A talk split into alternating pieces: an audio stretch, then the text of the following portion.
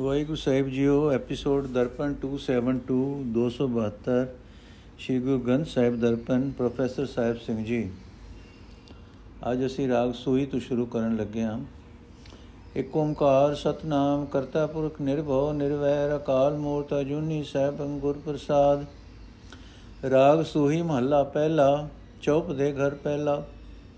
ਭਾਂਡਾ ਧੋਏ ਬੈਸ ਧੂਪ ਦੇਵੋ, ਤੂ ਦੁੱਧੈ ਕੋ ਜਾਵੋ। ਦੂਧ ਕਰਮ ਫੁਨ ਸੁਰਤ ਸਮਾਇਣ ਹੋਏ ਨਿਰਾਸ ਜਮਾਵੋ ਜਪੋ ਤਾ ਏਕੋ ਨਾਮਾ ਅਵਰ ਨਿਰਾਫਲ ਕਾਮਾ ਰਹਾਓ ਏ ਮਨ ਈਟੀ ਹਾਥ ਧਕ ਏ ਮਨ ਈਟੀ ਹਾਥ ਕਰੋ ਫੁਨ ਨੇਤਰੋ ਨੀਂਦ ਨਾ ਆਵੇ ਰਸਨਾ ਨਾਮ ਜਪੋ ਤਬ ਮਥਿਐ ਇਨ ਵੇਦ ਅੰਮ੍ਰਿਤ ਪਾਓ ਮਨ ਸਪਟ ਸੰਪਟ ਜਿਤ ਸਤਸਰ ਨਾਮਣ ਭਾਵਨ ਪਾਤੀ ਤ੍ਰਿਪਤ ਕਰੇ ਪੂਜਾ ਪ੍ਰਾਣ ਸੇਵਕ ਜੇ ਸੇਵੈ ਇਨ ਬਿਦ ਸਾਹਿਬ ਰਵਤ ਰਹੇ ਕਹਿੰਦੇ, ਕਹੇ, ਕਹਿ ਕਹਿ ਜਾਵੈ ਤੁਮ ਸਰ ਅਵਰ ਨ ਕੋਈ। ਭਗਤ ਹੀਣ ਨਾਨਕ ਜਨ ਜੰਪੈ ਹਉਸਾ ਲਾਹੀ ਸੱਚਾ ਸੋਈ। ਅਰਥ, ਹੈ ਭਾਈ, ਜੇ ਪ੍ਰਭੂ ਨੂੰ ਪ੍ਰਸੰਨ ਕਰਨਾ ਹੈ, ਤਾਂ ਸਿਰਫ ਪ੍ਰਭੂ ਨਾਮ ਹੀ ਜਪੋ। ਸਿਮਰਨ ਛੱਡ ਕੇ ਪ੍ਰਭੂ ਨੂੰ ਪ੍ਰਸੰਨ ਕਰਨ ਦੇ ਹੋਰ ਸਾਰੇ ਉਦਮ ਵਿਅਰਥ ਹਨ, ਰਹਾਓ।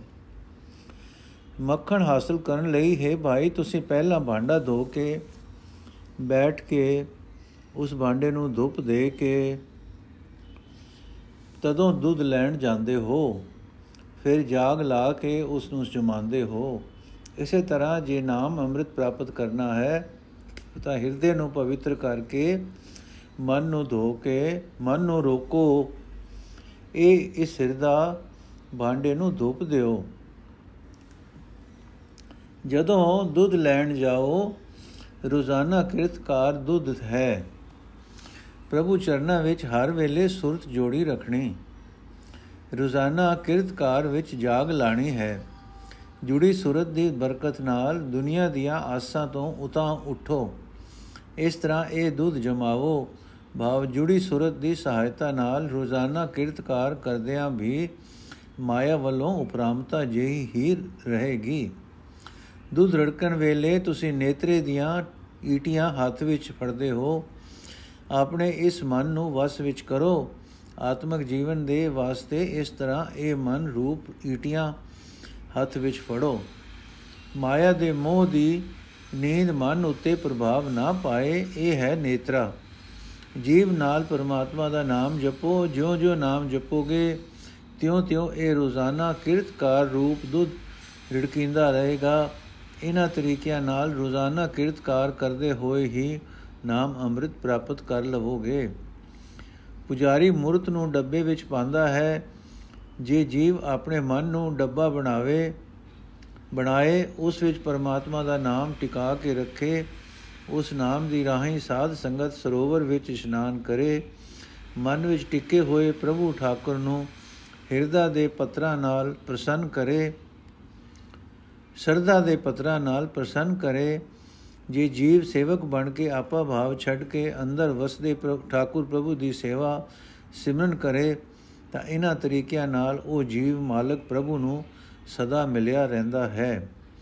ਸਿਮਰਨ ਤੋਂ ਬਿਨਾ ਪ੍ਰਭੂ ਨੂੰ ਪ੍ਰਸੰਨ ਕਰਨ ਦੇ ਹੋਰ ਹੋਰ ਉਦਮ ਦੱਸਣ ਵਾਲੇ ਬੰਦੇ ਜੋ ਜੋ ਵੀ ਹੋਰ ਹੋਰ ਉਦਮ ਦੱਸਦੇ ਹਨ, ਉਹ ਦਸ ਦਸ ਕੇ ਆਪਣਾ ਜੀਵਨ ਸਮਾਂ ਵਿਅਰਥ ਗਵਾ ਜਾਂਦੇ ਹਨ।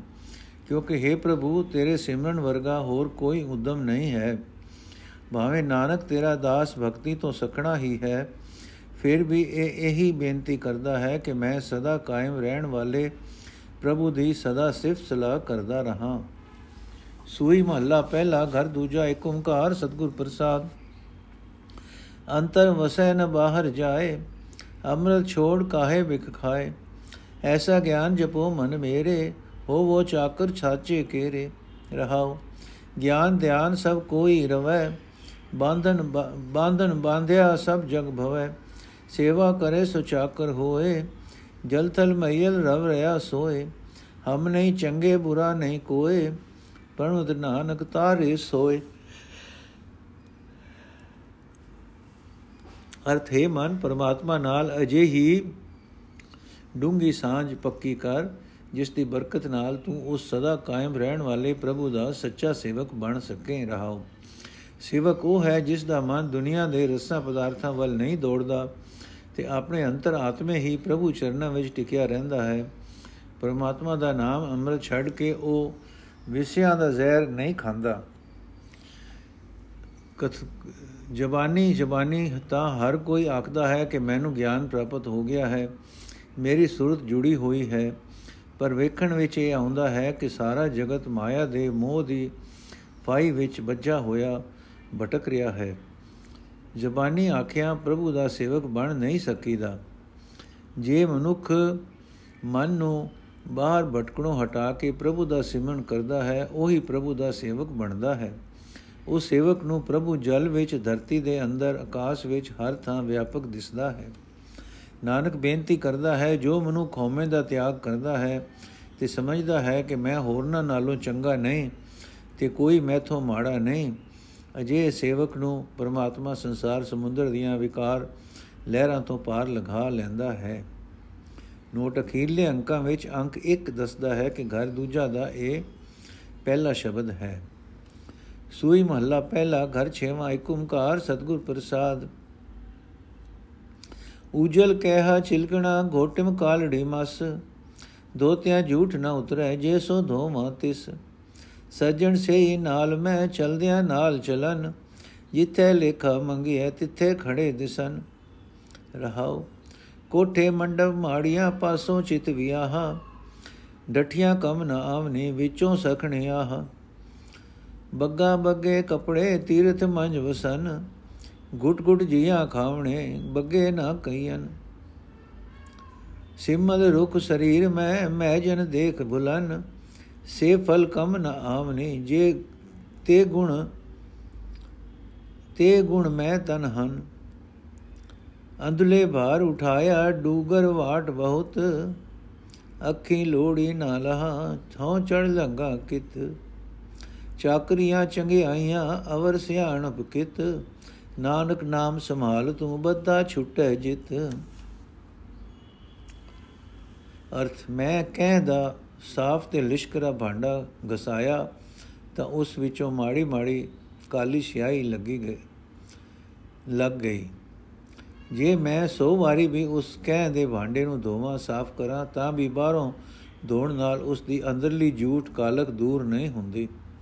ਮੇਰੇ ਅਸਲ ਮਿੱਤਰ ਉਹੀ ਹਨ ਜੋ ਸਦਾ ਮੇਰੇ ਨਾਲ ਰਹਿਣ ਤੇ ਇੱਥੋਂ ਤੁਰਨ ਵੇਲੇ ਵੀ ਮੇਰੇ ਨਾਲ ਹੀ ਚੱਲਣ। ਅਗਾ ਜਿੱਥੇ ਕੀਤੇ ਕੰਮਾਂ ਦਾ ਹਿਸਾਬ, ਕਰਮਾਂ ਦਾ ਹਿਸਾਬ ਮੰਗਿਆ ਜਾਂਦਾ ਹੈ, ਉੱਥੇ ਅਜਕ ਹੋ ਕੇ ਹਿਸਾਬ ਦੇ ਸਕਣ। ਵਾਹ, ਹਿਸਾਬ ਦੇਣ ਵਿੱਚ ਕਾਮਯਾਬ ਹੋ ਸਕਣ, ਰਹਾਓ। ਜਿਹੜੇ ਘਰ ਮੰਦਰ ਮਹਿਲ ਚੋਹਾਂ ਪਾਸਿਆਂ ਤੋਂ ਤੇ ਚਿਤਰੇ ਹੋਏ ਹੋਣ, ਪਰ ਅੰਦਰੋਂ ਖਾਲੀ ਹੋਣ, ਉਹ ਡਹਿ ਜਾਂਦੇ ਹਨ ਤੇ ਡੱਠੇ ਹੋਏ ਕਿਸੇ ਕੰਮ ਨਹੀਂ ਆਉਂਦੇ। ਬਗਲਿਆਂ ਦੇ ਚਿੱਟੇ ਖੰਭ ਹੁੰਦੇ ਹਨ, ਵਸਦੇ ਵੀ ਉਹ ਤੀਰਥਾਂ ਉੱਤੇ ਹੀ ਹਨ। ਪਰ ਜੀਆਂ ਨੂੰ ਗਲੋਂ ਘੁੱਟ-ਘੁੱਟ ਕੇ ਖਾ ਜਾਣ ਵਾਲੇ ਅੰਦਰੋਂ ਸਾਫ਼ ਸੁਥਰੇ ਨਹੀਂ ਆਖੇ ਜਾਂਦੇ।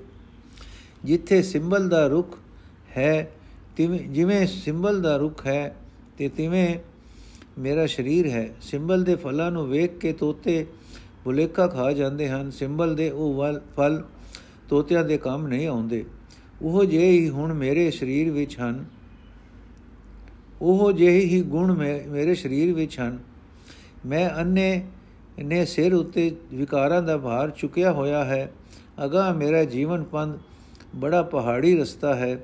ਅੱਖਾਂ ਨਾਲ ਭਾਲਿਆਂ ਵੀ ਮੈਂ ਰਾਹ ਪਹਿਰਾ ਪਹਿੜਾ ਨਹੀਂ ਲੱਭ ਸਕਦਾ, ਕਿਉਂਕਿ ਅੱਖਾਂ ਹੀ ਨਹੀਂ ਹਨ। ਇਹ ਹਾਲਤ ਵਿੱਚ ਕਿਸ ਤਰੀਕੇ ਨਾਲ ਪਹਾੜੀ ਤੇ ਚੜ ਕੇ ਮੈਂ ਪਾਰ ਲੰਘਾਂ? हे ਨਾਨਕ, ਪਹਾੜੀ ਰਸਤੇ ਵਰਗੇ ਵਿਖੜੇ ਜੀਵਨ ਪੰਧ ਵਿੱਚੋਂ ਪਾਰ ਲੰਘਣ ਲਈ ਦੁਨੀਆ ਦੇ ਲੋਕਾਂ ਦੀਆਂ ਖੁਸ਼ਾਮਦਾ ਲੋਕ ਵਿਖਾਵੇ ਤੇ ਚਲਾਕੀਆਂ ਕਿਸੇ ਕੰਮ ਨਹੀਂ ਆ ਸਕਦੀਆਂ। ਪਰਮਾਤਮਾ ਦਾ ਨਾਮ ਆਪਣੇ ਹਿਰਦੇ ਵਿੱਚ ਸਾਮ ਕੇ ਰੱਖ, ਮਾਇਆ ਦੇ ਮੋਹ ਵਿੱਚ ਵੱਜਾ ਹੋਇਆ। ਇਸ ਨਾਮ ਸਿਮਰਨ ਦੀ ਰਾਹੀਂ ਹੀ ਮੋਹ ਦੇ ਬੰਧਨਾਂ ਤੋਂ ਖਲਾਸੀ ਪਾ ਸਕੇਗਾ। ਨੋਟ ਅੰਕ 1 ਦੱਸਦਾ ਹੈ ਕਿ ਘਰ ਛੇਵਾਂ ਦਾ ਇਹ ਪਹਿਲਾ ਸ਼ਬਦ ਹੈ। ਸੂਈ ਵਿੱਚ ਹੁਣ ਤੱਕ ਗੁਰੂ ਨਾਨਕ ਦੇਵ ਜੀ ਦੇ ਤਿੰਨ ਸ਼ਬਦ ਆ ਚੁੱਕੇ ਹਨ।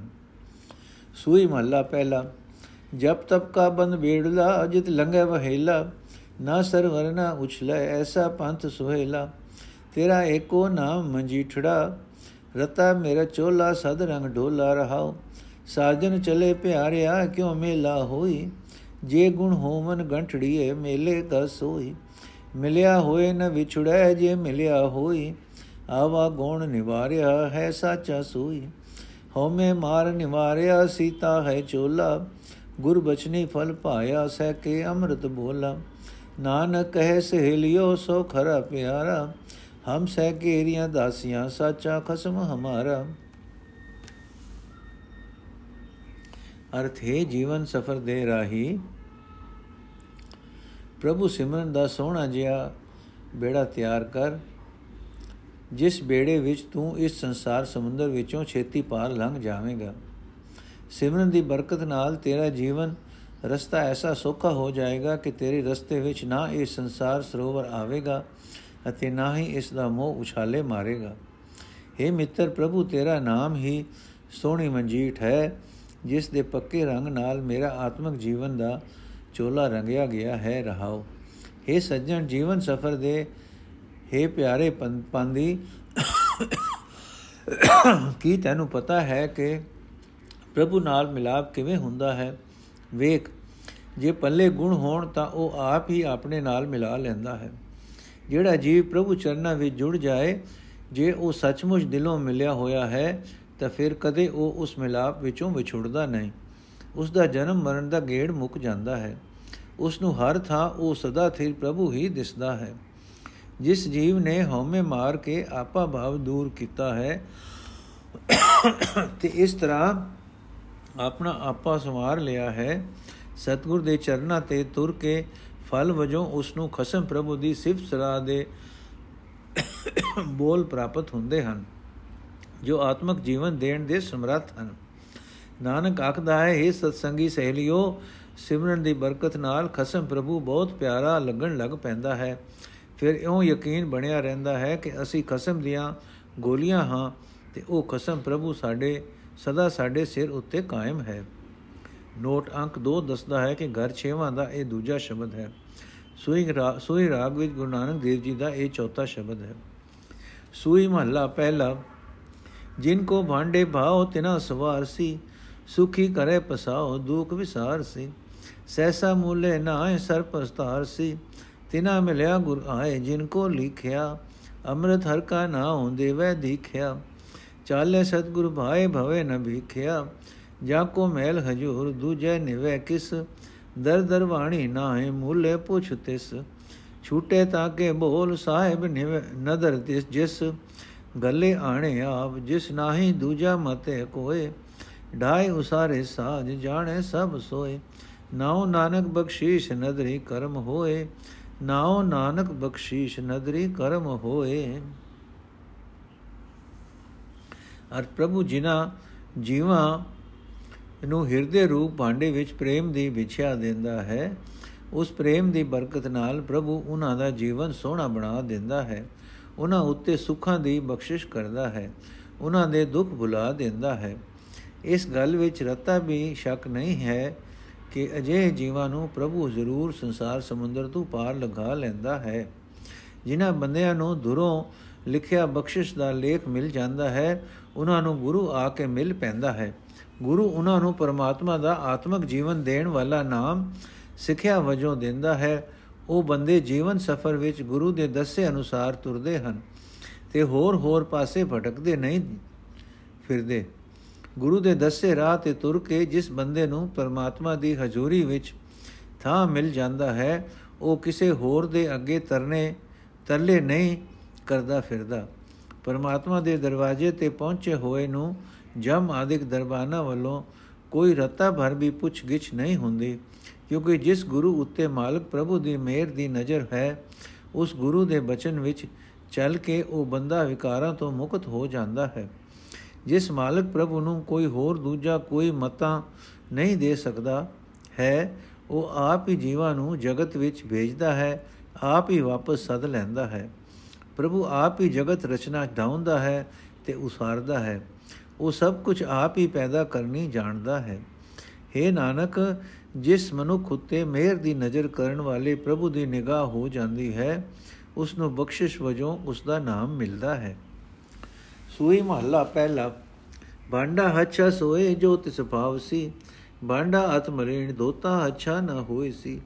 ਗੁਰੂ ਦੁਆਰੇ ਹੋਏ ਸੋ ਜੀ ਪਾਈ ਸੀ। ਇਹ ਦੁਆਰੇ ਧੋਏ ਅੱਛਾ ਹੋਈ ਸੀ। ਮੈਲੇ ਅੱਛੇ ਕਾ ਵਿਚਾਰ ਆਪ ਵਰਤਾਏ ਸੀ। ਮਤ ਕੋ ਜਾਣੇ ਜਾਏ ਅੱਗੇ ਪਾਏ ਸੀ। ਜਿਹੇ ਕਰਮ ਕਮਾਏ ਤੇਹਾ ਹੋਈ ਸੀ। ਅੰਮ੍ਰਿਤ ਹਰ ਕਾ ਨਾਮ ਆਪ ਵਰਤਾਏ ਸੀ। ਚਲਿਆ ਪਤਸੋਂ ਜਨਮ ਸਵਾਰ ਵਾਜਾ ਵਾਏ ਸੀ। ਮਾਨਸ ਕਿਆ ਵਿਚਾਰਾ ਤੇ ਲੋਕ ਸੁਣਾਏ ਸੀ। ਨਾਨਕ ਆਪ ਨਿਹਾਲ ਸਭ ਕੁਲ ਤਾਰ ਸੀ। ਨਾਨਕ ਆਪ ਨਿਹਾਲ ਸਭ ਕੁਲ ਤਾਰ ਸੀ। ਅਰਥ ਉਹੀ ਹਿਰਦਾ ਪਵਿੱਤਰ ਹੈ ਜਿਹੜਾ ਉਸ ਪਰਮਾਤਮਾ ਨੂੰ ਚੰਗਾ ਲੱਗ ਪੈਂਦਾ ਹੈ। ਜੇ ਮਨੁੱਖ ਦਾ ਹਿਰਦਾ ਅੰਦਰੋਂ ਵਿਕਾਰਾਂ ਨਾਲ ਬਹੁਤ ਗੰਦਾ ਹੋਇਆ ਪਿਆ ਹੈ, ਤਾਂ ਬਾਹਰੋਂ ਸਰੀਰ ਨੂੰ ਤੀਰਥ ਆਦਿਕ ਤੇ ਇਸ਼ਨਾਨ ਕਰਦਿਆਂ ਹਿਰਦਾ ਅੰਦਰੋਂ ਸੁਧ ਨਹੀਂ ਹੋ ਸਕਦਾ। ਜੇ ਗੁਰੂ ਦੇ ਦਰ ਤੇ ਆਪਾ ਭਾਵ ਦੂਰ ਕਰਕੇ ਸਵਾਲੀ ਬਣੀਏ, ਤਾਂ ਹੀ ਹਿਰਦੇ ਨੂੰ ਪਵਿੱਤਰ ਕਰਨ ਦੀ ਅਕਲ ਮਿਲਦੀ ਹੈ। ਗੁਰੂ ਦੇ ਦਰ ਤੇ ਰਹਿ ਕੇ ਹੀ ਵਿਕਾਰਾਂ ਦੀ ਮੈਲ ਧੋਤਿਆਂ ਹਿਰਦਾ ਪਵਿੱਤਰ ਹੁੰਦਾ ਹੈ। ਜੇ ਗੁਰੂ ਦੇ ਦਰ ਤੇ ਟਿਕੀਏ, ਤਾਂ ਪਰਮਾਤਮਾ ਆਪ ਹੀ ਇਹ ਵਿਚਾਰਨ ਦੀ ਸਮਝ ਰੱਖਦਾ, ਬਖਸ਼ਦਾ ਹੈ ਕਿ ਅਸੀਂ ਚੰਗੇ ਹਾਂ ਜਾਂ ਮੰਦੇ। ਜੇ ਇਸ ਮਨੁੱਖ, ਮਨੁੱਖਾ ਜੀਵਨ ਸਮੇਂ ਗੁਰੂ ਦਾ ਆਸਰਾ ਨਹੀਂ ਲਿਆ, ਤਾਂ ਕੋਈ ਜੀਵ ਇਹ ਨਾ ਸਮਝ ਲਏ ਕਿ ਇਥੋਂ ਖਾਲੀ ਹੱਥ ਜਾ ਕੇ ਪਰਲੋਕ ਵਿੱਚ ਜੀਵਨ ਪਵਿੱਤਰ ਕਰਨ ਦੀ ਸੂਝ ਮਿਲੇਗੀ। ਇਹ ਇੱਕ ਕੁਦਰਤੀ ਨਿਯਮ ਹੈ ਕਿ ਇੱਥੇ ਮਨੁੱਖ ਜੇ ਜੇ ਕਰਮ ਕਰਦਾ ਹੈ, ਉਹ ਜਿਹਾ ਉਹ ਬਣ ਜਾਂਦਾ ਹੈ। ਜੋ ਮਨੁ ਗੁਰੂ ਦੇ ਦਰ ਤੇ ਡਿੱਗਦਾ ਹੈ ਉਸ ਨੂੰ ਆਤਮਿਕ ਜੀਵਨ ਦੇਣ ਵਾਲਾ ਆਪਣਾ ਨਾਮ ਆਪ ਬਖਸ਼ਦਾ ਹੈ। ਜਿਸ ਮਨੁੱਖ ਨੂੰ ਇਹ ਦਾਤ ਮਿਲਦੀ ਹੈ, ਉਹ ਆਪਣਾ ਮਨੁੱਖਾ ਜਨਮ ਸੁਚੱਜਾ ਬਣਾ ਕੇ, ਇੱਜ਼ਤ ਖੱਟ ਕੇ ਇੱਥੋਂ ਜਾਂਦਾ ਹੈ। ਉਹ ਆਪਣੀ ਸੋਭਾ ਦਾ ਵਾਜਾ ਇੱਥੇ ਵਜਾ ਜਾਂਦਾ ਹੈ। ਕੋਈ ਇੱਕ ਮਨੁੱਖ ਕੀ ਤਿੰਨਾ ਹੀ ਲੋਕਾਂ ਵਿੱਚ ਪਰਮਾਤਮਾ ਉਸ ਦੀ ਸੋਭਾ ਖਿਲਾਰਦਾ ਹੈ। हे ਨਾਨਕ, ਉਹ ਮਨੁੱਖ ਆਪ ਸਦਾ ਪ੍ਰਸੰਨ ਚਿਤ ਰਹਿੰਦਾ ਹੈ ਤੇ ਆਪਣੀਆਂ ਸਾਰੀਆਂ ਕੁੱਲਾਂ ਨੂੰ ਹੀ ਤਾਰ ਲੈਂਦਾ ਹੈ, ਸ਼ੋਭਾ ਦਿਵਾਉਂਦਾ ਹੈ। ਨੋਟ, ਇਸ ਸ਼ਬਦ ਵਿੱਚ ਵੱਖ-ਵੱਖ ਬੰਦ ਨਹੀਂ ਹਨ। ਸਾਰਾ ਸ਼ਬਦ ਸਮੂਚੇ ਤੌਰ ਤੇ ਇੱਕ ਬੰਦ ਗਿਣਿਆ ਗਿਆ ਹੈ। ਘਰ 6ਵਾਂ ਦਾ ਇਹ ਚੌਥਾ ਸ਼ਬਦ ਹੈ। ਸੂਈ ਮਹੱਲਾ ਪਹਿਲਾ। ਜੋਗੀ ਹੋਵੇ, ਜੋਗਵੇ, ਭੋਗੀ ਹੋਵੇ, ਖਾਏ। ਤਪਿਆ ਹੋਵੇ, ਤਪ ਕਰੇ, ਤੀਰਥ ਮਲ ਮਲ ਨਾਏ। ਤੇਰਾ ਸਦੜਾ ਸੁਣੀਜੇ ਭਾਈ, ਜੇ ਕੋ ਭਏ ਅਲਾਏ ਰਹਾਓ ਜੈਸਾ ਬੀਜੇ ਸੋਲੁਣੈ ਜੋ ਖੱਟੇ ਸੋ ਖਾਏ। ਅੱਗੇ ਪੂਛ ਨ ਹੋਵੀ, ਜੇ ਸਣ ਨਿਸ਼ਾਨੈ ਜਾਏ। ਜੈਸੋ ਜੈਸਾ ਕਾੜੀਏ ਜੈਸੀ ਕਾਰ ਕਮਾਏ। ਜੋ ਸੋ, ਜੋ ਦਮ ਚਿਤ ਨ ਆਵੇ, ਸੋ ਦਮ ਬਿਰਤਾ ਜਾਏ। ਇਹ ਤਨ ਵੇਚੀ ਬੈ ਕਰੀ, ਜੇ ਕੋ ਲਹਿ ਵਿਕਾਏ, ਨਾਨਕ ਕਮ ਨ ਆਵਨੀ, ਜੇ ਤਨ ਨਾਹੀ ਸੱਚਾ ਨਾਉ।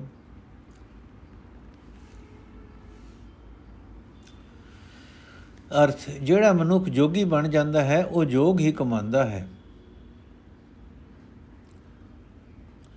ਜੋ ਕਮਾਣ ਨੂੰ ਹੀ ਸਹੀ ਰਸਤਾ ਸਮਝਦਾ ਹੈ। ਜੇ ਮਨੁੱਖ ਗ੍ਰਸਤੀ ਬਣਦਾ ਹੈ, ਉਹ ਭੋਗਾਂ ਵਿੱਚ ਹੀ ਮਸਤ ਹੈ। ਜਿਹੜਾ ਮਨੁੱਖ ਤਪੀ ਬਣਦਾ ਹੈ, ਉਹ ਸਦਾ ਤਪ ਹੀ ਕਰਦਾ ਹੈ। ਤੇ ਤੀਰਥ ਉੱਤੇ ਜਾ ਕੇ ਮਲ ਮਲ ਕੇ ਭਾਵ ਬੜੇ ਸਿਦਕ ਸਰਦਾ ਨਾਲ ਇਸ਼ਨਾਨ ਕਰਦਾ ਹੈ। ਪਰ हे ਪਿਆਰੇ ਪ੍ਰਭੂ, ਮੈਂ ਤਾਂ ਤੇਰੀ ਸਿਫਤ ਸਲਾਹ ਦਾ ਸ਼ਬਦ ਹੀ ਸੁਣਨਾ ਚਾਹੁੰਦਾ ਹਾਂ। ਜੇ ਕੋਈ ਮੇਰੇ ਕੋਲ ਬੈਠ ਜਾਏ ਤੇ ਮੈਨੂੰ ਸੁਣਾਵੇ। ਰਹਾਓ। ਮਨੁੱਖ ਜਿਹੋ ਜਿਹਾ ਬੀਜ ਬੀਜਦਾ ਹੈ, ਉਹ ਜਿਹਾ ਫਲ ਵੱਢਦਾ ਹੈ ਤੇ ਕੁਝ ਖੱਟੀ ਕਮਾਈ ਕਰਦਾ ਹੈ। ਜੋ ਕੁਝ ਖੱਟੀ ਕਮਾਈ ਕਰਦਾ ਹੈ, ਉਹੀ ਵਰਤਦਾ ਹੈ। ਜੋਗ ਭੋਗ ਤੇ ਤਪ ਵਿੱਚ ਪਰਮਾਤਮਾ ਦੀ ਸਿਫਤ ਸਲਾਹ ਦੀ ਕਮਾਈ ਨਹੀਂ ਹੈ, ਪਰ ਪ੍ਰਭੂ ਦੀ ਹਜ਼ੂਰੀ ਵਿੱਚ ਸਿਫਤ ਸਲਾਹ ਹੀ ਪ੍ਰਵਾਨ ਹੈ। ਜੇ ਮਨੁੱਖ ਪਰਮਾਤਮਾ ਦੀ ਸਿਫਤ ਸਲਾਹ ਦਾ ਪਰਵਾਨਾ ਲੈ ਕੇ ਇਥੋਂ ਜਾਏ, ਤਾਂ ਅਗਾ ਪ੍ਰਭੂ ਦੇ ਦਰ ਤੇ ਉਸ ਨੂੰ ਰੋਕ ਟੋਕ ਨਹੀਂ ਹੁੰਦੀ। ਮਨੁੱਖ ਜਿਉ ਜਿਹੀ ਕਾਰ ਕਮਾਂਦਾ ਹੈ, ਉਹ ਜਿਹਾ ਉਸ ਦਾ ਨਾਮ ਪੈ ਜਾਂਦਾ ਹੈ। ਆਤਮਿਕ ਜੀਵਨ ਦੇ ਪੰਧ ਵਿੱਚ ਵੀ ਇਹੀ ਨਿਯਮ ਹੈ। ਭਗਤ ਉਹੀ ਜੋ ਭਗਤੀ ਕਰਦਾ ਹੈ ਜੋਗ ਭੋਗ ਤਾਂ ਜਾਂ ਤਪ ਵਿੱਚੋਂ ਭਗਤੀ ਭਾਵ ਪੈਦਾ ਨਹੀਂ ਹੋ ਸਕਦਾ। ਮਨੁੱਖ ਦਾ ਜਿਹੜਾ ਸਵਾਸ ਕਿਸੇ ਐਸੇ ਉਦਮ ਵਿੱਚ ਲੰਘਦਾ ਹੈ ਕਿ ਪਰਮਾਤਮਾ ਉਸ ਦੇ ਮਨ ਵਿੱਚ ਨਹੀਂ ਵਸਦਾ, ਤਾਂ ਉਹ ਸਵਾਸ ਵਿਅਰਥ ਹੀ ਜਾਂਦਾ ਹੈ। हे ਨਾਨਕ, ਜਿਸ ਮਨੁੱਖ ਸਰੀਰ ਵਿੱਚ ਪਰਮਾਤਮਾ ਦਾ ਸਦਾ ਸਥਿਰ ਰਹਿਣ ਵਾਲਾ ਨਾਮ ਨਹੀਂ ਵਸਦਾ, ਉਹ ਸਰੀਰ ਕਿਸੇ ਕੰਮ ਨਹੀਂ ਆਉਂਦਾ। ਉਹ ਸਰੀਰ ਵਿਅਰਥ ਹੀ ਗਿਆ ਸਮਝੋ। ਇਸ ਵਾਸਤੇ ਜੇ ਕੋਈ ਮਨੁੱਖ ਮੈਨੂੰ ਪ੍ਰਭੂ ਦਾ ਨਾਮ ਵੱਟੇ ਵਿੱਚ ਦੇ ਕੇ ਮੇਰਾ ਸਰੀਰ ਲੈਣਾ ਚਾਹੇ, ਤਾਂ ਮੈਂ ਇਹ ਸਰੀਰ ਵੇਚਣ ਨੂੰ ਤਿਆਰ ਹਾਂ, ਮੁੱਲ ਦੇਣ ਨੂੰ ਤਿਆਰ ਹਾਂ। ਘਰ 6ਵਾਂ ਦੇ ਪੰਜ ਸ਼ਬਦ ਮੁੱਕ ਗਏ ਹਨ। ਸੂਈ ਮਹੱਲਾ ਪਹਿਲਾ, ਘਰ ਸਤਵਾ ਏਕ ਓੰਕਾਰ ਸਤਗੁਰ ਪ੍ਰਸਾਦ। ਜੋਗ ਨ ਖਿੰਤਾ, ਜੋਗ ਨ ਡੰਡੈ, ਜੋਗ ਨ ਭਸਮ ਚੜਾਈਐ। ਜੋਗ ਨ ਮੁੰਦੀ ਮੁੰਡ ਮੁੰਡਾਈਐ, ਜੋਗ ਨ ਸਿੰਘੀ ਵਾਈਐ। ਅੰਜਨ ਮਾਇ ਨਿਰੰਜਨ ਰਹੀਐ, ਜੋਗ ਜਗਤ ਜਗਤ ਇਮ ਪਾਈਐ। ਗਲਨੀ ਜੋਗ ਨ ਹੋਈ, ਏਕ ਦ੍ਰਿਸ਼ਟ ਕਰ ਸੰਸਰ ਜਾਣੇ, ਜੋਗੀ ਕਹੀਐ, ਸੋਈ ਰਹਾਓ ਜੋਗ ਨ ਬਾਹਰ ਮੜੀ ਮਸਾਣੀ, ਜੋਗ ਨ ਤਾੜੀ ਲਾਈਐ। ਜੋਗ ਨ ਦੇਸ਼ ਦੇ ਸੰਤਰ ਰਹੀਐ ਜੋਗ ਨ ਤੀਰਥ ਨਾਈਐ। ਅੰਜਨ ਮਾਇ ਨਿਰੰਜਨ ਰਹੀਐ, ਜੋਗ ਜੁਗਤ ਇਮ ਪਾਈਐ। ਸਤਗੁਰ ਭੇਟੈ, ਤਾਂ ਸੈਸਾ ਟੂਟੈ ਧਾਵਤ ਵਰਜ ਰਹਾਈਐ। ਨਿਜਰ ਜਰੈ, ਸਹਿਜ ਧੁਨ ਲਾਗੈ। ਘਰ ਹੀ ਪਰਚਾ ਪਾਈਐ ਅੰਜਨ ਮਾਇ ਨਿਰੰਜਨ ਰਹੀਐ, ਜੋਗ ਜੁਗਤ ਇਮ ਪਾਈਐ। ਨਾਨਕ ਜੀਵ ਤਿਆ ਮਰ ਰਹੀਐ, ਐਸਾ ਜੋਗ ਕਮਾਈਐ। ਵਾਜੇ ਬਾਜੋਂ ਸਿੰਘੀ ਵਾਜੈ, ਤੋ ਨਿਰਭਉ ਪਦ ਪਾਈਐ। ਅੰਜਨ ਮਾਇ ਨਿਰੰਜਨ ਰਹੀਐ, ਜੋਗ ਜੁਗਤ ਤਉ ਪਾਈਐ। ਅੰਜਨ ਮਾਇ ਨਿਰੰਜਨ ਰਹੀਐ, ਜੋਗ ਜੁਗਤ ਤਉ ਪਾਈਐ। ਅਰਥ। ਗੋਦੜੀ ਪਹਿਨ ਲੈਣਾ ਪਰਮਾਤਮਾ ਨਾਲ ਮਿਲਾਪ ਦਾ ਸਾਧਨ ਨਹੀਂ ਹੈ। ਡੰਡਾ ਹੱਥ ਵਿੱਚ ਫੜ ਲਿਆ, ਹਰੀ ਮੇਲ ਨਹੀਂ ਹੋ ਜਾਂਦਾ। ਜੇ ਸਰੀਰ ਉੱਤੇ ਸੁਆ ਮਲ ਲਈਏ, ਤਾਂ ਵੀ ਪ੍ਰਭੂ ਦਾ ਮਿਲਾਪ ਨਹੀਂ ਹੁੰਦਾ। ਕੰਨਾਂ ਵਿੱਚ ਮੁਦਰਾ ਪਾਇਆ ਰੱਬ ਦਾ ਮੇਲ ਨਹੀਂ। ਜੇ ਸਿਰ ਮੁਨਾ ਲਈਏ, ਤਾਂ ਵੀ ਪ੍ਰਭੂ ਮਿਲਾਪ ਨਹੀਂ ਹੋ ਸਕਦਾ। ਸਿੰਘੀ ਵਜਾਇਆ ਵੀ ਜੋਗ ਸਿੱਧ ਨਹੀਂ ਹੋ ਜਾਂਦਾ।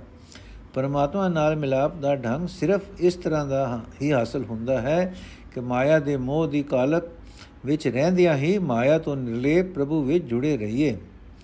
ਨਿਰੀਆਂ ਗੱਲਾਂ ਕਰਨ ਨਾਲ ਪ੍ਰਭੂ ਮਿਲਾਪ ਨਹੀਂ ਹੁੰਦਾ, ਉਹੀ ਮਨੁੱਖ ਜੋਗੀ ਅਖਵਾ ਸਕਦਾ ਹੈ, ਜੋ ਇੱਕੋ ਜਿਹੀ ਨਿਗਾਹ ਨਾਲ ਸਭ ਜੀਵਾਂ ਨੂੰ ਬਰਾਬਰ ਦੇ ਇਸ਼ਨਾਨ, ਇਨਸਾਨ ਸਮਝੇ। ਰਹਾਓ। ਘਰੋਂ ਬਾਹਰ ਮੜੀਆਂ ਵਿੱਚ, ਮਸਾਣਾ ਵਿੱਚ ਰਿਹਾ ਪ੍ਰਭੂ ਮੇਲ ਨਹੀਂ ਹੁੰਦਾ, ਸਮਾਧੀਆਂ ਲਾਇਆ ਵੀ ਰੱਬ ਨਹੀਂ ਮਿਲਦਾ। ਜੇ ਦੇਸ਼ ਪ੍ਰਦੇਸ਼ ਵਿੱਚ ਭੌਂਦੇ ਫਿਰੀਏ, ਤਾਂ ਵੀ ਪ੍ਰਭੂ ਮਿਲਾਪ ਨਹੀਂ ਹੁੰਦਾ। ਤੀਰਥ ਉੱਤੇ ਇਸ਼ਨਾਨ ਕੀਤਿਆਂ ਵੀ ਪ੍ਰਭੂ ਪ੍ਰਾਪਤੀ ਨਹੀਂ। ਪਰਮਾਤਮਾ ਨਾਲ ਮਿਲਾਪ ਦਾ ਢੰਗ ਸਿਰਫ ਇਸ ਤਰ੍ਹਾਂ ਹੀ ਆਉਂਦਾ ਹੈ ਕਿ ਮਾਇਆ ਦੇ ਮੋਹ ਦੀ ਕਾਲਕ ਵਿੱਚ ਰਹਿੰਦਿਆਂ ਹੀ ਮਾਇਆ ਤੋਂ ਨਿਰਲੇਪ ਪ੍ਰਭੂ ਵਿੱਚ ਜੁੜੇ ਰਹੀਏ। ਜਦੋਂ ਗੁਰੂ ਮਿਲ ਪਏ ਤਾਂ ਮਨ ਦਾ ਸਹਿ ਮੁੱਕ ਜਾਂਦਾ ਹੈ। ਵਿਕਾਰਾਂ ਵੱਲ ਦੌੜਦੇ ਮਨ ਨੂੰ ਰੋਕ ਕੇ ਰੱਖ ਸਕੀਦਾ ਹੈ। ਮਨ ਵਿੱਚ ਪ੍ਰਭੂ ਦੇ ਅੰਮ੍ਰਿਤ ਨਾਮ ਦਾ ਇੱਕ ਚਸ਼ਮਾ ਚੱਲ ਪੈਂਦਾ ਹੈ। ਅਡੋਲ ਅਵਸਥਾ ਦੀ ਰੋਹ ਬਣ ਜਾਂਦੀ ਹੈ। ਹਿਰਦੇ ਦੇ ਅੰਦਰ ਹੀ ਪਰਮਾਤਮਾ ਨਾਲ ਸਾਂਝ ਬਣ ਜਾਂਦੀ ਹੈ। ਪਰਮਾਤਮਾ ਨਾਲ ਮਿਲਾਪ ਦੀ ਜਾਂਚ ਸਿਰਫ ਇਸੇ ਤਰ੍ਹਾਂ ਆਉਂਦੀ ਹੈ ਕਿ ਮਾਇਆ ਦੇ ਮੋਹ ਦੀ ਕਾਲਕ ਵਿੱਚ ਰਹਿੰਦਿਆਂ ਹੀ ਮਾਇਆ ਤੋਂ ਨਿਰਲੇਪ ਪ੍ਰਭੂ ਵਿੱਚ ਜੁੜੇ ਰਹੀਏ। हे ਨਾਨਕ, ਪਰਮਾਤਮਾ ਦੇ ਮਿਲਾਪ ਦਾ ਅਭਿਆਸ ਇਉਂ ਕਰਨਾ ਚਾਹੀਦਾ ਹੈ ਕਿ ਦੁਨੀਆ ਦੇ ਕਾਰ ਵਿਹਾਰ ਕਰਦਿਆਂ ਹੀ ਵਿਕਾਰਾਂ ਵੱਲੋਂ ਪਏ, ਪਰੇ ਹਟ ਹਟੇ ਰਹਿਣਾ ਚਾਹੀਦਾ ਹੈ। ਜੋਗੀ ਤਾਂ ਸਿੰਘ ਦਾ ਵਾਜਾ ਵਜਾਂਦਾ ਹੈ ਪਰ ਸਿਮਰਨ ਅਭਿਆਸ ਕਰਨ ਵਾਲੇ ਦੇ ਅੰਦਰ ਇੱਕ ਅਜਿਹਾ ਸੁਰੀਲਾ ਆਨੰਦ ਬਣਦਾ ਹੈ ਕਿ ਮਾਨੋ ਬਿਨਾ ਵਾਜਾ ਵਜਾਇਆ ਸਿੰਘ ਦਾ ਵਾਜਾ ਵਜ ਰਿਹਾ ਹੈ। ਜਦੋਂ ਮਨੁੱਖ ਇਸ ਆਤਮਕ ਆਨੰਦ ਨੂੰ ਮਾਣਨ ਲੱਗ ਪੈਂਦਾ ਹੈ, ਤਦੋਂ ਉਹ ਐਸੀ ਅਵਸਥਾ, ਆਤਮਕ ਅਵਸਥਾ ਪ੍ਰਾਪਤ ਕਰ ਲੈਂਦਾ ਹੈ, ਜਿਸ ਵਿੱਚ ਕਿਸੇ ਤਰ੍ਹਾਂ ਦਾ ਕੋਈ ਡਰ ਨਹੀਂ ਰਹਿ ਜਾਂਦਾ। ਜਦੋਂ ਮਾਇਆ ਦੇ ਮੋਹ ਦੀ ਕਾਲਕ ਵਿੱਚ ਰਹਿੰਦਿਆਂ ਹੀ ਮਾਇਆ ਤੋਂ ਨਿਰਲੇਪ ਪ੍ਰਭੂ ਵਿੱਚ ਜੁੜੇ ਰਹਿ ਸਕੀਏ, ਤਦੋਂ ਪ੍ਰਭੂ ਮਿਲਾਪ ਦੀ ਜਾਂਚ ਆ ਜਾਂਦੀ ਹੈ। ਅੰਕ ਇੱਕ ਦੱਸਦਾ ਹੈ ਕਿ ਘਰ ਸਤਵਾਂ ਦਾ ਇਹ ਪਹਿਲਾ ਸ਼ਬਦ ਹੈ। ਸੂਈ ਮਹੱਲਾ ਪਹਿਲਾ, ਕੌਣ ਤਰਾਜੀ ਕਵਣ ਤੁਲਾ? ਤੇਰਾ ਕਵਣ ਸਰਾਬ ਬੁਲਾਵਾ ਕੌਣ ਗੁਰੂ ਕਪ ਦੇਖਿਆ ਲੇਵਾ? ਕਹਿ ਪੈ ਮੁੱਲ ਕਰਾਵਾ? ਮੇਰੇ ਲਾਲ ਜਿਓ, ਤੇਰਾ ਅੰਤ ਨ ਜਾਣਾ। ਤੂੰ ਜਲ ਤਲ ਮਈਲ ਭਰਪੂ ਲੀਣਾ। ਤੂੰ ਆਪੇ ਸਰਬ ਸਮਾਣਾ ਰਹਾਓ। ਮਨ ਤਰਾਜੀ ਤੇ ਚਿਤ ਤੁਲਾ, ਤੇਰੀ ਸੇਵ ਸਰਾਫ ਕਮਾਵਾ। ਘਾਠੀ ਭੀਤਰ ਸੋ ਸੋ ਤੋਲੀ, ਇਨ ਬਿਦ ਚਿਤ ਰਹਾਵਾ। ਆਪੇ ਕੰਡਾ ਤੋਲ ਤਰਾਜੀ ਆਪੇ ਤੋਲਣ ਹਾਰਾ। ਆਪੇ ਦੇਖੈ, ਆਪੇ ਬੂਝੇ, ਆਪੇ ਹੈ ਵਣਜਾਰਾ ਅਦਲਾ ਜੀ, ਨੀਚ ਜਾਤ ਪਰਦੇਸੀ ਖਿਨਿਆ ਹੋਏ ਤਿਲ ਜਾਵੇ। ਤਾਂ ਕੀ ਸੰਗਤ ਨਾਨਕ ਰਹਿੰਦਾ, ਕਿਉ ਕਰਮੂੜਾ ਪਾਵੇ। ਅਰਥ ਹੈ ਮੇਰੇ ਸੋਹਣੇ ਪ੍ਰਭੂ ਜੀ, ਮੈਂ ਤਾਂ ਤੇਰੇ ਗੁਣਾਂ ਦਾ ਅੰਤ ਨਹੀਂ ਜਾਣ ਸਕਦਾ। ਮੈਨੂੰ ਇਹ ਸਮਝ ਨਹੀਂ ਆ ਸਕਦੀ ਕਿ ਤੇਰੇ ਵਿੱਚ ਕਿਤਨੀਆਂ ਕੁ ਸਿਫਤਾਂ ਹਨ। ਤੂੰ ਪਾਣੀ ਵਿੱਚ ਭਰਪੂਰ ਹੈ, ਤੂੰ ਧਰਤੀ ਦੇ ਅੰਦਰ ਵਿਆਪਕ ਹੈ, ਤੂੰ ਆਕਾਸ਼ ਵਿੱਚ ਹਰ ਥਾਂ ਮੌਜੂਦ ਹੈ, ਤੂੰ ਆਪ ਹੀ ਸਭ ਜੀਵਾਂ ਵਿੱਚ, ਸਭ ਥਾਵਾਂ ਵਿੱਚ ਸਮਾਇਆ ਹੋਇਆ ਹੈ, ਰਹਾਓ। हे ਪ੍ਰਭੂ, ਕੋਈ ਐਸੀ ਤਕੜੀ ਨਹੀਂ, ਕੋਈ ਐਸਾ ਵੱਟਾ ਨਹੀਂ ਜੋ ਤੇਰੇ ਗੁਣਾਂ ਦਾ ਅੰਦਾਜ਼ਾ ਲਾ ਸਕਣ। ਕੋਈ ਐਸਾ ਸ਼ਰਾਫ ਨਹੀਂ ਜਿਸ ਨੂੰ ਮੈਂ ਤੇਰੇ ਗੁਣਾਂ ਦਾ ਅੰਦਾਜ਼ਾ ਲਾਣ ਵਾਸਤੇ ਸੱਦ ਸਕਾਂ। ਮੈਨੂੰ ਕੋਈ ਐਸਾ ਉਸਤਾਦ ਨਹੀਂ ਦਿਸਦਾ ਜਿਸ ਪਾਸੋਂ ਮੈਂ ਤੇਰਾ ਮੁੱਲ ਪਵਾ ਸਕਾਂ ਜਾਂ ਮੁੱਲ ਪਾਣ ਦੀ ਜਾਚ ਸਿੱਖ ਸਕਾਂ। हे ਪ੍ਰਭੂ, ਜੇ ਮੇਰਾ ਮਨ ਤਕੜੀ ਬਣ ਜਾਏ, ਜੇ ਮੇਰਾ ਚਿੱਤ ਤੋਲਣ ਵਾਲਾ ਵੱਟਾ ਬਣ ਜਾਏ, ਜੇ ਮੈਂ ਤੇਰੀ ਸੇਵਾ ਕਰ ਸਕਾਂ, ਤੇਰਾ ਸਿਮਰਨ ਕਰ ਸਕਾਂ, ਜੇ ਇਹ ਸੇਵਾ ਸਿਮਰਨ ਮੇਰੇ ਵਾਸਤੇ ਸਰਾਫ ਬਣ ਜਾਏ, ਤੇਰੇ ਗੁਣਾ ਦਾ ਮੈਂ ਅੰਤ ਨਾ ਤਾਂ ਨਹੀਂ ਪਾ ਸਕਾਂਗਾ। ਪਰ ਇਹਨਾਂ ਤਰੀਕਿਆਂ ਨਾਲ ਮੈਂ ਆਪਣੇ ਚਿੱਤ ਨੂੰ ਤੇਰੇ ਚਰਨਾਂ ਵਿੱਚ ਟਿਕਾ ਕੇ ਰੱਖ ਸਕਾਂਗਾ। हे ਭਾਈ, ਮੈਂ ਆਪਣੇ ਹਿਰਦੇ ਵਿੱਚ ਹੀ ਉਸ ਖਸਮ ਪ੍ਰਭੂ ਨੂੰ ਬੈਠਾ ਜਾਂਚ ਸਕਾਂਗਾ। हे ਭਾਈ, ਪ੍ਰਭੂ ਹਰੇਕ ਥਾਂ ਵਿਆਪਕ ਹੈ। ਆਪਣੀ ਵਡਿਆਈ ਦੀ ਉਹ ਆਪ ਹੀ ਜਾਣਦਾ ਹੈ। ਆਪਣੀ ਵਡਿਆਈ ਵੀ ਉਹ ਆਪ ਹੀ ਜਾਣਦਾ ਹੈ ਤੇ ਜਾਂਚ ਸਕਦਾ ਹੈ। ਉਹ ਆਪ ਹੀ ਤਕੜੀ ਹੈ, ਤਕੜੀ ਦਾ ਵੱਟਾ ਹੈ, ਤਕੜੀ ਦੀ ਬੋਧੀ ਹੈ। ਉਹ ਆਪ ਹੀ ਆਪਣੇ ਗੁਣਾਂ ਨੂੰ ਤੋਲਣ ਵਾਲਾ ਹੈ। ਉਹ ਆਪ ਹੀ ਸਭ ਜੀਵਾਂ ਦੀ ਸੰਭਾਲ ਕਰਦਾ ਹੈ। ਆਪ ਹੀ ਸਭ ਦੇ ਦਿਲਾਂ ਦੀ ਸਮਝਦਾ ਹੈ। ਆਪ ਹੀ ਜੀਵ ਰੂਪ ਹੋ ਕੇ ਜਗਤ ਵਿੱਚ ਨਾਮ ਵਣਜ ਕਰ ਰਿਹਾ ਹੈ। ਅਜਾਣ ਨਾਨਕ ਪਰਮਾਤਮਾ ਦੇ ਗੁਣਾਂ ਦੀ ਕਦਰ ਨਹੀਂ ਪਾ ਸਕਦਾ, ਕਿਉਂਕਿ ਇਸ ਦੀ ਸੰਗਤ ਸਦਾ ਉਸ ਮਨ ਨਾਲ ਹੋ ਹੈ, ਜੋ ਮਾਇਆ ਦੇ ਮੋਹ ਵਿੱਚ ਅੰਨਾ ਹੋਇਆ ਪਿਆ ਹੈ, ਜੋ ਜਨਮਾਂ ਜਨਮਾਤਰਾਂ ਦੇ ਵਿਕਾਰਾਂ ਦੀ ਮਹਿਲ ਨਾਲ ਨੀਵੀਂ ਜਾਤ ਦਾ ਬਣਿਆ ਹੋਇਆ ਹੈ, ਜੋ ਸਦਾ ਭਟਕਦਾ ਰਹਿੰਦਾ ਹੈ ਰਤਾ ਮਾਤਰ ਵੀ ਕਿਤੇ ਇੱਕ ਥਾਂ ਟਿਕ ਨਹੀਂ ਸਕਦਾ ਰਾਗ ਸੂਈ ਮਹੱਲਾ ਚੌਥਾ ਘਰ ਪਹਿਲਾ ਏਕ ਓੰਕਾਰ ਸਤਗੁਰ ਪ੍ਰਸਾਦ ਮਨ RAM ਨਾਮ ਆਰਾਧਿਆ ਗੁਰ ਸ਼ਬਦ ਗੁਰੂ ਗੁਰ ਕੇ ਸਭ ਇੱਛਾ ਮਨ ਤਨ ਪੂਰੀਆਂ ਸਭ ਚੁਕਾ ਡਰ ਜਮ ਕੇ ਮੇਰੇ ਮਨ ਗੁਣ ਗਾਵੋ RAM ਨਾਮ ਹਰ ਕੇ ਗੁਰ ਤੁਠੇ ਮਨ ਪਰ ਬੋਧਿਆ ਹਰ ਪੀਆ ਰਸ ਘਟ ਕੇ ਰਹਾਓ ਸਤ ਸੰਗਤ ਉਤਮ ਸਤਗੁਰ ਕੇਰੀ ਗੁਣ ਗਾਵੇ ਹਰ ਪ੍ਰਭ ਕੇ ਹਰ ਕਿਰਪਾ ਧਾਰ ਮੇਲੋ ਸਤ ਸੰਗਤ ਹੋਮ ਧੋਵੇ ਪਗ ਜਨ ਕੇ। RAM ਨਾਮ ਸਭ ਹੈ RAM ਨਾਮਾ ਰਸ ਗੁਰਮਤ ਰਸ ਰਸ ਕੇ। ਹਰ ਅੰਮ੍ਰਿਤ, ਹਰ ਜਲ ਪਾਇਆ, ਸਭ ਲਾਤੀ ਤਿਸ ਤਿਸ ਕੇ। ਹਮਰੀ ਜਾਤ ਪਾਤ ਗੁਰ ਸਤਗੁਰ ਹਮ ਵੇਚੋ ਸਿਰ ਗੁਰ ਕੇ। ਜਨ ਨਾਨਕ ਨਾਮ ਪਰਿਓ ਗੁਰ ਚੇਲਾ, ਗੁਰ ਰਾਖੋ ਰਾਜ ਜਨ ਕੇ। ਅਰਥ हे ਮੇਰੇ ਮਨ ਪਰਮਾਤਮਾ ਦੇ ਨਾਮ ਦੇ ਗੁਣ ਗਾਇਆ ਕਰ। ਜੇ ਕਿਸੇ ਮਨੁੱਖ ਉਤੇ ਗੁਰੂ ਦਇਆਵਾਨ ਹੋ ਜਾਏ, ਤਾਂ ਉਸ ਦਾ ਮਨ ਮਾਇਆ ਦੇ ਮੋਹ ਦੀ ਨੀਂਦ ਵਿੱਚੋਂ ਜਾਗ ਪੈਂਦਾ ਹੈ। ਉਹ ਮਨੁੱਖ ਪਰਮਾਤਮਾ ਦੇ ਨਾਮ ਦਾ ਰਸ ਸਵਾਦ ਨਾਲ ਪੀਂਦਾ ਹੈ। ਰਹਾਓ। ਜਿਸ ਮਨੁੱਖ ਨੇ ਗੁਰੂ ਦੇ ਸ਼ਬਦ ਵਿੱਚ ਜੁੜ ਕੇ ਪਰਮਾਤਮਾ ਦਾ ਨਾਮ ਸਿਮਰਿਆ ਹੈ, ਉਸ ਦੇ ਮਨ ਵਿੱਚ ਤਨ ਵਿੱਚ ਉਪਜੀਆਂ ਸਾਰੀਆਂ ਇੱਛਾ ਪੂਰੀਆਂ ਹੋ ਜਾਂਦੀਆਂ ਹਨ। ਉਸ ਦੇ ਦਿਲ ਵਿੱਚੋਂ ਜਮ ਦਾ ਵੀ ਸਾਰਾ ਡਰ ਲੈ ਜਾਂਦਾ ਹੈ। हे ਭਾਈ, ਗੁਰੂ ਦੀ ਸਾਧ ਸੰਗਤ ਬੜਾ ਸ੍ਰੇਸ਼ਟ ਥਾਂ ਹੈ। ਸਾਧ ਸੰਗਤ ਵਿੱਚ ਮਨੁੱਖ ਹਰੀ ਪ੍ਰਭ ਦੇ ਗੁਣ ਗਾਉਂਦਾ ਹੈ। हे ਹਰੀ, ਮੇਰ ਕਰ, ਮੈਨੂੰ ਸਾਧ ਸੰਗਤ ਮਿਲਾ। ਉੱਥੇ ਮੈਂ ਤੇਰੇ ਸੰਤ ਜਨਾਂ ਦੇ ਪੈਰ ਧੋਵਾਂਗਾ। हे ਭਾਈ, ਪਰਮਾਤਮਾ ਦਾ ਨਾਮ ਹਰ ਇੱਕ ਸੁਖ ਦੇਣ ਵਾਲਾ ਹੈ। ਪਰ ਗੁਰੂ ਦੀ ਮੱਤ ਉੱਤੇ ਤੁਰ ਕੇ ਹੀ ਹਰੀ ਨਾਮ ਦਾ ਰਸ ਸਵਾਦ ਨਾਲ ਲਿਆ ਜਾ ਸਕਦਾ ਹੈ। ਹਰੀ ਨਾਮ ਦਾ ਰਸ ਸਵਾਦ ਨਾਲ ਲਿਆ ਜਾ ਸਕਦਾ ਹੈ।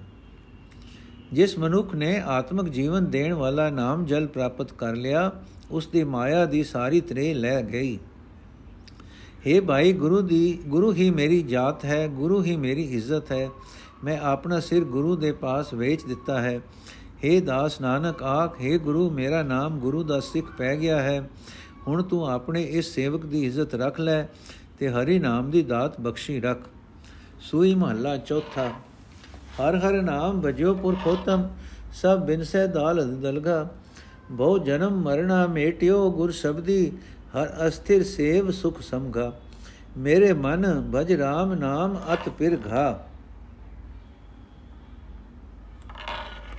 ਮੈਂ ਮਨ ਤਨ ਅਰਬ ਧਰਿਓ ਗੁਰ ਆਗੇ ਸਿਰ ਵੇਚ ਦਿਓ ਮੁਲ ਮੈਂ ਗਾ ਰਹਾਉ ਨਰਪਤ ਰਾਜੇ ਹਰੰਗ ਰਸ ਮਾਣੈ ਬਿਨ ਨਾਵੇਂ ਪਕੜ ਖੜੇ ਸਭ ਕਲਗਾ ਧਰਮ ਰਾਏ ਸਿਰ ਡੰਡ ਲਗਾਨਾ, ਫਿਰ ਪਛਤਾਨੇ ਹੱਥ ਫਲਗਾ।